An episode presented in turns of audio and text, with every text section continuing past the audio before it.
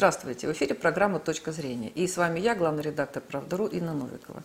И сегодня мой гость, директор средней школы 117 города Москвы Ирина Бабурина. Здравствуйте, Ирина Алексеевна. Добрый день. Да, и, конечно же, мы говорим о предстоящем ЕГЭ, о прошедшем учебном году. Ну, он еще не закончился, учебный год, но, тем не менее, все-таки апрель – это уже финишная прямая, да.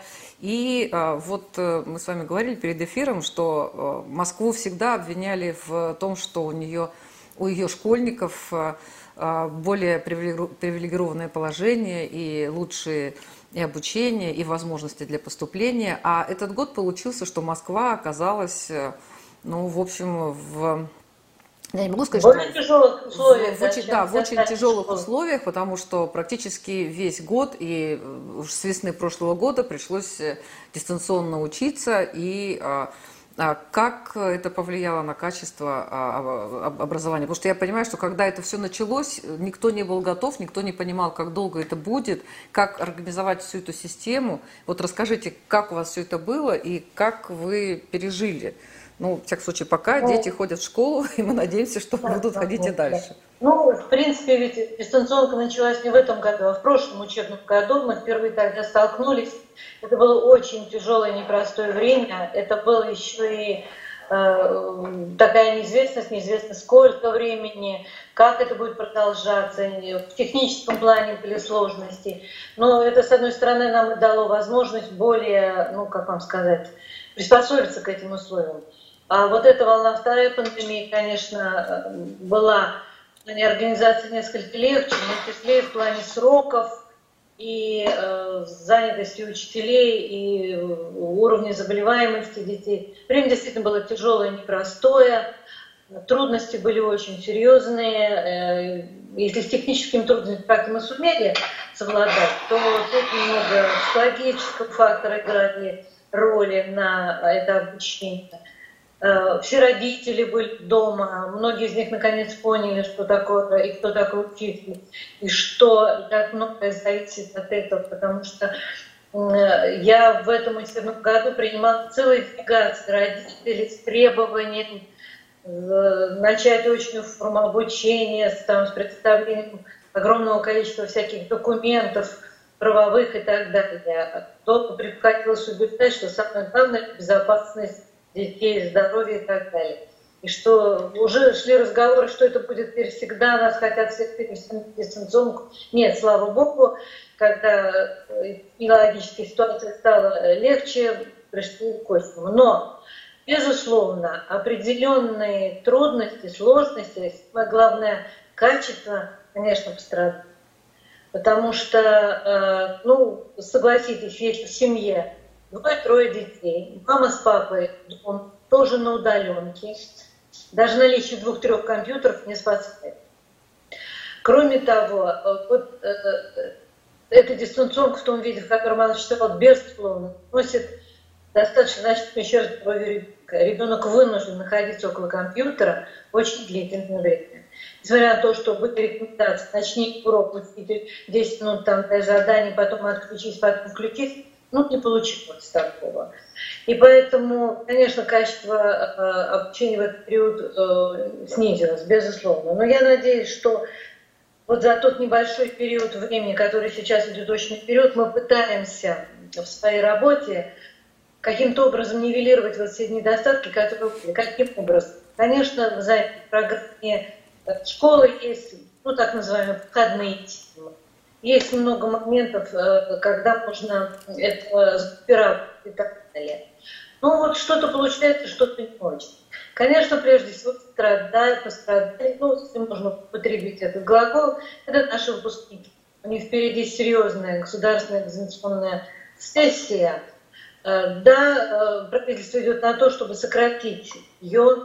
Мы уже говорили с вами о том, что выпускники, те, которые не собираются вступать в учебные заведения, по сегодняшним документам им нужно знать только русский язык, не ниже определенного того установленного балла. И тогда они могут получить свой аттестат.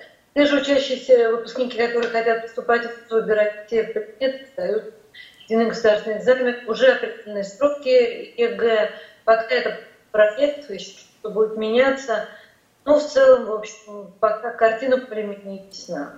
Что касается 9-х классов, здесь проблема такая непростая. Это в прошлом году 9-классников освободили от экзамена, и они уже получали аттестат об основном общеобразовательном по результатам своей годовой работы. То теперь им нужно сдать два экзамена русский математику и пройти ряд контрольных работ по тем предметам, которые они хотели бы сдавать, скажем, экзамены по выбору. Вот такая история. Ирина Алексеевна, если говорить о выпускниках, я понимаю, что школьное образование действительно очень, да, испытывало большие сложности, даже те, у кого у всех были компьютеры.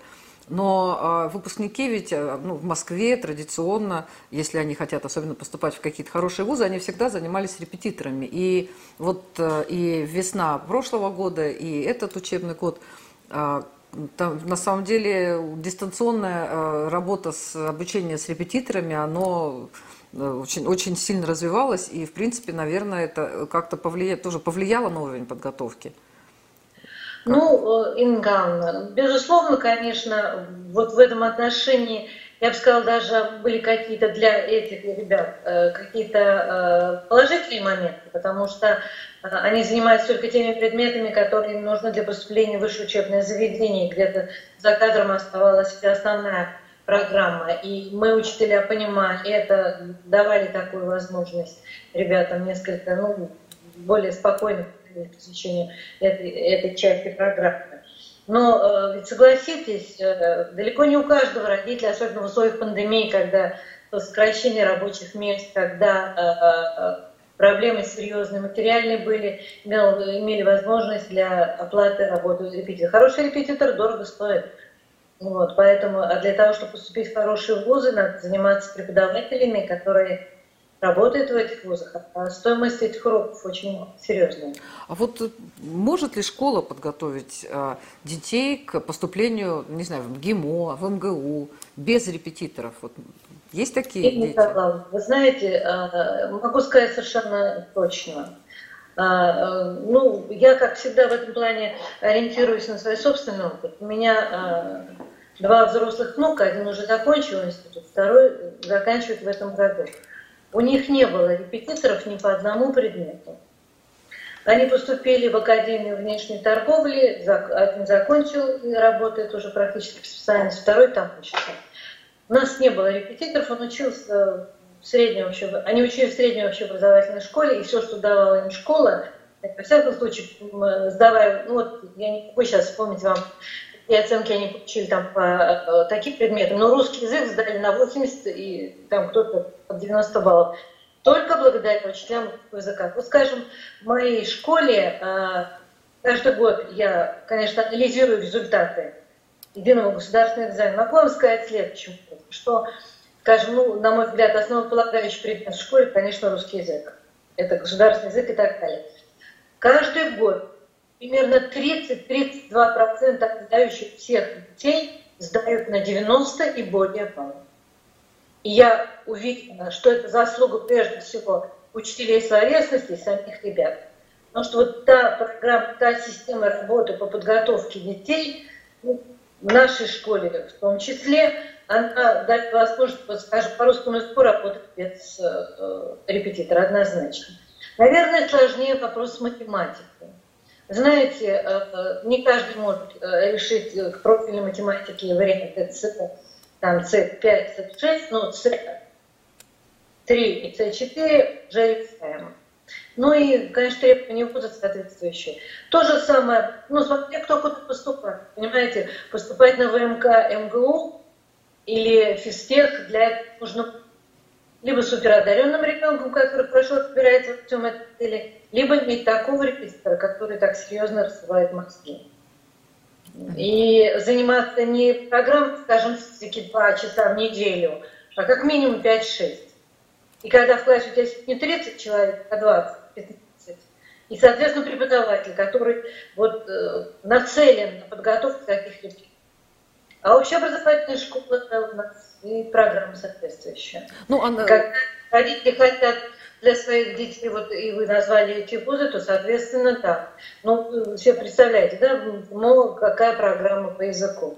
Там же практически свободно владеть, чтобы поступить на факультеты английского языка. Разве школа образовательная может так? Ну, школа дает некий такой средний базовый уровень, да, такой получается. Фундамент. Она дает фундамент, однозначно. Конечно, у нас есть дети, которые сами готовятся, есть очень одаренные, очень высоко мотивированные дети. Их, к сожалению, не так много. Да? Вот в этом году у нас очень много детей принимало участие и в муниципальном, и в региональном этапе. И некоторые из них прошли на Всероссийскую олимпиаду, но этих детей не было. Репетиторов. Они все занимались сами. Это действительно очень высоко, это микрорепетиторы. И кроме той программы, которую давала школа, они сами чего-то выбирают. То, о чем мы с вами говорили, что дети должны сознательно это делать. Поэтому, ну, таких детей высокомотивированных единиц, конечно. Ну, на самом деле, я все равно, вот я училась в советской школе, сдавала, уж не помню, 10 экзаменов, и я гуманитарий сдавала 7 экзаменов. Ну, 7 русский, литература, химия, биология, математика, да, история, география, да, ну, 7 да. получается. Литература, да. да. Ну, просто я и физика, это вот разные планеты. Тем не менее, я ее сдавала, я учила ее, и какие-то знания у меня все-таки были. И даже по химии 5, даже по алгебре. То есть мне все равно кажется, что это более правильная история, когда мы получали все-таки какие-то знания по всем дисциплинам. Мы же не знаем, что нам пригодится. И слава богу, что нам не нужно было в 17 лет решать, кем мы хотим быть и какие экзамены нам нужно выбирать для ЕГЭ. Вот честно говоря. Да, вот знаете, я хочу в дополнение к вам в этом плане сказать. У меня всегда очень... Я даже не знаю, не то, что волнуют, но напрягают вот эти вопросы. Зачем нам химия в таком объеме? Зачем нам физика, там объем, математика? Мы никогда с этим не прикасаемся. Мы все время забываем, что средствами всех этих предметов мы развиваем мозги детей. Понимаете? А по-другому как? Ну давайте все дни мы там разговаривать о литературе, дальше что будет у нас с вами? Человеческий мозг очень в этом плане интересно устроен. Да, может быть, нам это так же, как и вы, я гуманитарий по своей специальности, учитель истории и обществознания. Для меня, но у меня в аттестате и по алгебре, и по химии, и по биологии, и по физике 4, по остальным 5. И очень много в жизни моей учебницы зависело от учителя. Я, например, учителем истории стала исключительно потому, что безумно любила своих учителей истории. Мне так повезло с ними, что я решила вот заняться именно историей. Вы не поверите, я стала журналистом, потому что я очень любила своего учителя по литературе. Вот в этом плане фигура учителя – это очень главная фигура в школе. Я всегда повторяю, может быть, кому-то это не нравится, но главный человек в школе – это учитель. От него очень многое зависит. Ученик приходит и уходит, а учителя остаются. И надо создать все условия для того, чтобы этот учитель сам постоянно рос, сам постоянно учил и детей развивал. Вот, Ирина, таких примеров, как у нас, очень много. Вот такой вопрос. В начале, особенно в 90-е годы, я понимаю, что это уже там давнее время, в начале 2000-х, как-то так был такой уклон, что школа не должна заниматься воспитанием, школа не должна быть идеологизированной, школа не должна воспитывать патриотов, граждан своей страны, а учителя – это некие такие, как это, лица, которые предоставляют образовательные услуги. Так это и писалось все. И вот сейчас эта ситуация как-то изменилась, все-таки… на самом деле государство что-то делает для того, чтобы поднять статус, и школа уже не... все-таки... я вообще не понимаю, как это возможно вообще отделить образование от воспитания. Это вообще единый процесс. И все эти разговоры, как можно преподавать историю своей страны, воспитывать патриотизм, да? Как преподавать биологию и воспитывать у детей любовь к природе, необходимости сохранности, богатства и так далее и тому подобное. Как не преподавать физику и, скажем, не внушать детям о всех законах развития мира, физических там и так далее, и как это применять в жизни каждого человека, каждого государства. Это единый процесс, поэтому у меня такое впечатление, в свое время я давала, что В те времена к власти пришли ликвидаторы, которые ставили своей задачей уничтожить все то хорошее, что было до этого. Вот представь себе, тем же самым патриотизмом и так далее. Да, у нас была коммунистическая идеология. Да, там вот от октября до комсомола и так далее. Но здесь в нравственном отношении это же практически повторение религии. Согласитесь. Не убей, не укради, уважи ближнего, помогай и так далее и тому подобное. Эту идеологию уничтожили, взамен ничего не создали. Поэтому сегодня пытаются возродить все это, но всякие воспитательные проекты, воспитательные создания воспитательных систем и так далее. Пока вот что-то единого системы пока предложений не было. Но вот мы все учителя, получается, общаются, ну как, обязательно по работе со своими коллегами. Знаете, пока образование у нас является услугой, у нас будет очень серьезная проблема. Если раньше образование было основным направлением деятельности государства, и очень многое вкладывалось, развивалось, и авторитет учителя, и сам школа, и все того, что делает школа, и так далее. Я не хочу говорить банальности о том, что там, которые сейчас очень многие приводят в своих высказываниях, что там, скажем, сэкономишь на школах, потеряешь на тюрьмах и так далее. Но что-то надо делать, что-то надо вносить, какие-то изменения вот, в образовании, убирая вопрос об услуге. Это не услуга, это деятельность всего государства, всех структур, которые должны работать на образование подрастающих поколений. Потому что, я постоянно повторяюсь, самое главное, самое дорогое, что в жизни любого человека, это дети. Мы с вами должны создать все услуги для их развития. И дать им не рыбку, а уточку. Нас пока вот так, в готовом виде сюда. Да. Ну вот вы, да, я так уже тоже вас начала спрашивать, и за больное задело, да, но 90-е годы-то они были разрушительные практически во всех сферах общества. Вот какую сферу не возьмешь, да, и космос, и авиационная промышленность, и оборонная, да, все, вот сельское хозяйство, все что угодно, да. И тогда же была ведь уничтожена и система профессионального образования, которая была достаточно распространена. Я, кстати, помню, что в моей школе был такой учебно-производственный комбинат, и я даже... Мы ходили 9-10 класс, мы ходили и учили рабочие профессии. Я была фрезеровщиком, и даже я какое-то заняла там 3-е место на каком-то конкурсе фрезеровщиков. Вот. И я могу сказать, что это было интересно. И мы даже, у нас была практика на заводе. Ну, на самом деле, это там одна часть. Но ведь очень многие шли, и, ну, ПТУ вроде как считали для самых слабых, но были техникумы, которые сейчас колледжами называются. А потом у нас вот остались только вузы и как-то да. Я окончив вузы, мы пополняли работников киосков. Да, Господи, и в такси, и куда угодно люди шли, и высшее образование стало какой-то такой непонятной абстракцией, которая людям никак не использовалась. Да? Но вот сейчас, вот по этому году информация, что сократилось число абитуриентов и увеличилось число молодых людей, которые хотят получать профессиональное образование после школы. И даже как раз их касается. В смысле, профессиональное образование, я имею в виду в колледжах и даже в каких-то там других заведениях. Да, это связано с тем, что дорогое образование, меньше бюджетных мест, либо люди хотят иметь конкретную профессию. И в 90-е годы тоже диплом был не нужен. Да, и даже там... Ну, это были что-то престижные моменты были. Да. Есть как-то, я говорю, да, так называемое верхнее образование. Да, да, вот сейчас, что это за тенденция такая?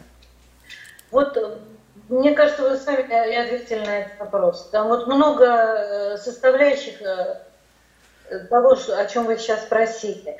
Ну, во-первых, действительно, обучение в высших учебных заведениях в наше время оно было бесплатно, сейчас оно платное. Количество бюджетных мест крайне мало.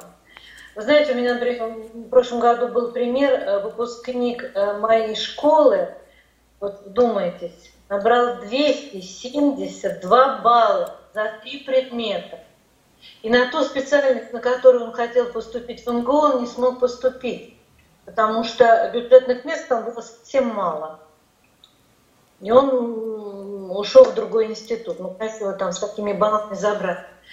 Ну, во-первых, достаточно серьезные суммы в хорошие вузы. Во-вторых, безусловно, есть определенная категория ребят, выпускников, которым это не нужно. Ну, в силу своих возможностей, умственных, психологических, у которых прекрасно работают руки, которые хотят, высокопарно выражаясь, приносить пользу в другом месте. Вы правильно сказали, что в 90-е, 2000-е годы практически была разрушена система профтехобразования. Ведь при крупнейших проводках Москвы были такие ПТУ, они были так оснащены, что все они готовились от таких работников. Вот сейчас это все создается. Сейчас, убрали это название ПТУ, да, профессионально-технические училища, ничего плохого в этом названии нет, называемся колледжами. В Москве появились очень хорошие колледжи, очень много внимания в этом плане стало уделяться московским правительствам, реально. Мы, ученики нашей школы, например, ходят в колледж Юго-Запад, я просто как руководитель школы просто облизываюсь, что называется, о том, как все это оснащено. В техническом плане, в какое количество зданий выделено для этого, как там все очень здорово. И действительно, они постоянно наращивают темпы набора своих ребят. И когда мы разговаривали с некоторыми из них с вопросом, а вы собираетесь дальше продолжать? Одни говорят, а зачем? Уже сейчас я могу пойти работать и буду зарабатывать больше, чем если я после института пойду работать в институты и так далее. Поэтому я думаю, что в этом плане мы движемся в правильном направлении. Ну, на самом деле, если вспомнить советскую систему, то можно было пойти в училище, в техникум, работать по специальности, поступать на дневное отделение можно было до 35 лет. И никто не мешал человеку поступать... То есть никому не закрыто будет? Нет, нет. Если он через 10 лет захочет поступать в вуз... Если у тебя есть потребность, пожалуйста, без вопросов. И, насколько я знаю, что теперь в колледже для тех, кто закончил и прекрасно закончил, и у него есть желание продолжать, практически за них закрепляются бюджетные места. То есть эти ребята могут бесплатно учить. Это очень здорово. Ой, расскажите, пожалуйста, я слышала про эту систему, да, что у школы есть какая-то связка. Нормальные вузы заинтересованы в абитуриентах. Ведь, что говорить, некоторые вузы, я разговариваю на совете ректоров, несколько раз была, что после первой сессии 30-40% сразу убирается. Да? Да. Когда люди по 100 баллов сдают, а в русском языке на диктанте делают 35 ошибок, понимаете? Знаю. Поэтому, да, вы знаете об этом. Поэтому, когда к тебе приходит подготовленный уже студент, который уже профессионально грамотно направлен, он уже занимается мотивированно тем, чем хочет, конечно, заинтересованных таких студентов. После колледжа многие вузы будут уже на второй, иногда на третий курс. В этом плане. Эта система уже давно существует. И этим детям надо давать успех. А вот еще такой вопрос. Многие родители бегают, стараются участвовать во всех олимпиадах, даже пытаются, в общем, какие-то получить призовые места разными способами. В Москве это сложнее, но мы понимаем, да, что есть места, где это достаточно легко организовать. И олимпиадники имеют огромные преимущества, даже по сравнению с какими-то высокими баллами аттестата. Вот как вы оцениваете, это справедливо, это правильно? Участие в олимпиаде, оно показывает весь потенциал ребенка? Или это какая-то мотивация такая? Я могу только сказать по примеру своей школы. Те дети, которые в нашей школе принимают участие в олимпиадном движении, это действительно дети, которые вкладываются. Не бывает такого, что человек принимает участие в олимпиаде, скажем, по языку или по физике, а по остальным предметам он очень слаб. Нет, обычно дети олимпиадники это очень хорошо обучающиеся дети по всем предметам. А участие в олимпиадах это очень сложный процесс. Очень сложный, очень трудный, непростой процесс. И задания в олимпиадном движении, знаете, не всякий выпускник вуз может иногда, тем ребята, когда приходят, рассказывают, какие задания там были, понимаю, что для этого надо очень много знать, перелопачивать огромное количество литературы или прорешать массу задач, чтобы дойти до такого решения. И, конечно, я понимаю руководство вуза, которые хотят иметь этих ребят. Это те дети, которые действительно направлены на эту учебу, на эту профессию. Но таких же, Николаевна, единицы. Таких детей единицы. Вот у нас в этом году, скажем, ну, к примеру, да, в химии приняло участие 5 человек в региональной Московской Олимпиаде. Они на всероссийской пошли, но, к сожалению, не смогли участвовать на всероссийской, потому что пандемия как раз в этом классе, и они не смогли принять участие. Но это дети, которые явно после будут поступать в химические вузы и продвигать нашу науку. Это химики такие. Но когда они приходили, рассказывали, какие там были задания, наши учителя химии хватали за головы. Да, не то слово. Ну, поэтому, вот как? Это не фотография, где ничего. Вот, потому что ну, надо отобрать самых лучших. Ну, конечно, есть определенные коррупции, да. Но в таких предметах, как биология, химия, физика, математика. Это звонок в школе? Ой, какой он громкий. Звонок, да. Я уже забыла.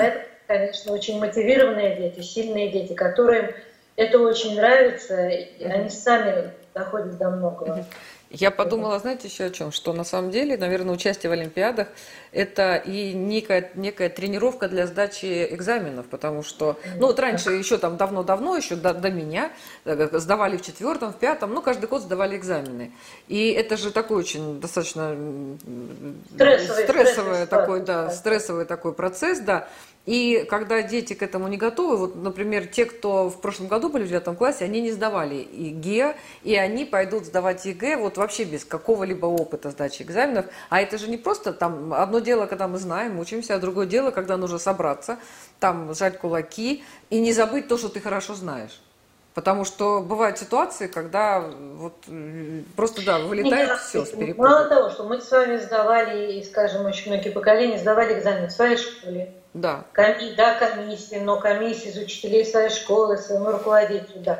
Теперь, если мы сдаем, дети сдают не в своей школе, в аудитории с ребятами из других школ, с организаторами в аудитории, которых они не знают.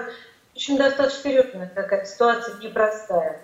Под камерами, с очень серьезным регламентом, когда войти, когда выйти, там, и так далее, там, подобно, один за партой, повернуться нельзя, только ручка, только ким и так далее. Поэтому ситуация непростая, да, очень серьезная. Я вспоминаю, когда я принимала экзамены, вот обычные экзамены, то я не могу сказать, что дети падали в обморок от той ситуации, стресса, которая дистанционная. То сейчас, когда я встречаю детей на базе нашей школы, сдают ЕГЭ, я вижу состояние детей, ну, действительно, ну, просто крайне... Прединфарктное. Да. Да, ну вот и еще, Ирина Алексеевна, у меня напоследок такой вопрос, да, вот как вы посоветуете, может быть. На самом деле много дискуссий, и я, как мама 3 детей, тоже там как-то в них участвовала, прислушивалась, как правильнее сделать. Либо закончить 9 классов и получить какое-то профессиональное образование. И много людей находились, кто говорил мне, что нужно делать именно так. Но такое же количество специалистов и экспертов говорили, что нужно в 9 классе сдать какие-нибудь предметы, которые легче, которые лучше знаешь. Вот, и все-таки идти в 10-11 класс, а потом уже принимать решение. Как вы, как вот человек с большим опытом педагогическим, да, как руководитель школы, посоветуете, как правильно делать и кому как правильно поступать? Потому что, наверное, не бывает единого решения для всех. Но вот как бы вы посоветовали, да? Ирина Николаевна, тут я считаю, что вот, очень многое зависит, во-первых, от обстановки в семье, от самих детей. Есть дети, которые, вот у меня много есть детей, которые уже сегодня знают, что они пойдут в медицинский, что бы им это ни стоило. Часть ребят решили после 9 класса поступать в медучилище, а дальше продвигаться. Прекрасно понимают, что поступить в медицинский вуз вот так просто надо, на таком уровне сейчас там сдать химию, биологию и так далее. Это да.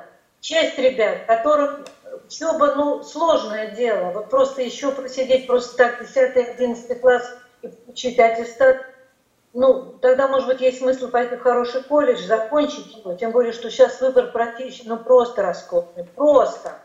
IT-технологии, дизайнерские, там, гостиничный бизнес и так далее. Я когда вот бываю в нашем колледже Юго-Запад, знаете, вот такой впечатление, что я нахожусь в высшем учебном заведении. Такие ребята осмысленные, симпатичные, занятые. Ну, вот это вот прям, не знаю, миниатюревоз. И я, разговаривая с руководителем Сергеем Павловичем Мадиловым, он говорит, что на многие специальности уже в колледже, это же, ну, что, да, нет-нет, там уже конкурсы, и идет конкурс аттестатов, минимум 4,5 и так далее. Тут очень многое зависит вот от семьи и от тех приоритетов. Есть определенный человек людей, которые скажут, вот моя задача дать ребенку высшее образование, неважно какое. Вот он получил и все. А что дальше? Вы же знаете, какое количество людей, получивших высшее образование, могут себе найти работу, и либо безработные сидят. Я это вижу своим родителям. Молодым я каждый раз обращаюсь, на какое количество мужчин приводят молодых детей в школу и забирают. Раньше такого не было. Разговариваю с некоторыми, я спрашиваю, вы не работаете? Ну так вот, вы понимаете, трудно найти работу, вот уже работа есть и так далее. Поэтому проблема, мне кажется, очень много проблем в семье. В семье надо решать для себя. И четко определить, чего хочет ребенок. Если ему не очень нравится учиться, если ему это тяжело и так далее, надо искать другие пути. Наоборот, если ему нравится, если он хочет, он ставит перед собой, ну, мало кто из ребят реально ставит серьезные цели. Ну, давайте, знаете, как бывает, ну ладно, ну давай попробуем, этот, мам, может сюда, где какие-то связи есть и так далее. Ну, в общем, по-разному. Ну, вот, но, на мой взгляд, надо исходить из ребенка, из его интересов. Ну, на самом деле вы правы в том, что надо действительно исходить из семьи, да, потому что я вот тоже видела, что многие родители, мы уже заканчиваем, да, что многие родители какие-то решают свои амбициозные задачи собственные. Именно, именно. Они, то, что они сами не успели, не смогли. И я даже знаю случаи, когда папа устроил ребенка в вуз, его там вышибли после первой же сессии, и он ходил еще год-полтора, делал вид, что ходит в этот вуз.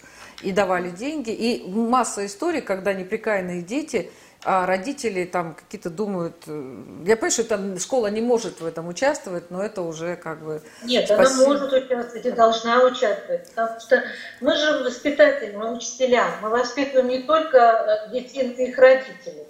Я так вообще могу, поскольку у меня уже там третье поколение уже идет в школе, уже мои вторые выпускники своих первоклассников приводят и так далее. Часто обращаются с вопросом, с просьбой помочь и так далее, и все. Но сложно это. Все-таки вот то, что вы сказали правильно, очень много амбиций родителей, которые перекрывают все. Вот главное, чтобы его ребенок был с высшим образованием.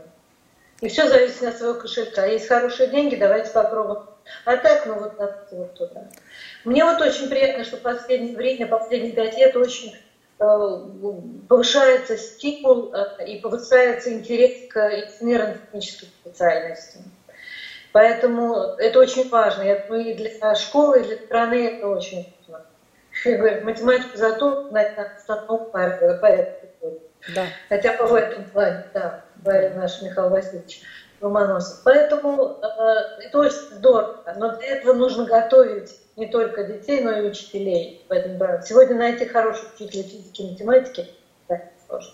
Да, спасибо. И от них очень много зависит. Да, спасибо большое, Ирина Алексеевна. Но я понимаю, что и вам всем предстоит тоже большой стресс, и это и ЕГЭ, и ГИА, да, и переживаете за детей, и масса и орг вопросов, и психологических. Я понимаю, что это все очень сложно. Я тоже желаю вам всего спасибо. Хорошего, успехов, да, чтобы ваши дети вас не подвели, радовали, да, и чтобы... Да, да, и вот, да, чтобы выпустили, чтобы они всегда к вам могли прийти и сказать спасибо, Ирина Алексеевна. Все, спасибо, спасибо большое. Это была программа «Точка зрения» и наш гость, директор Московской средней школы 117 Ирина Бабурина. Спасибо. Спасибо.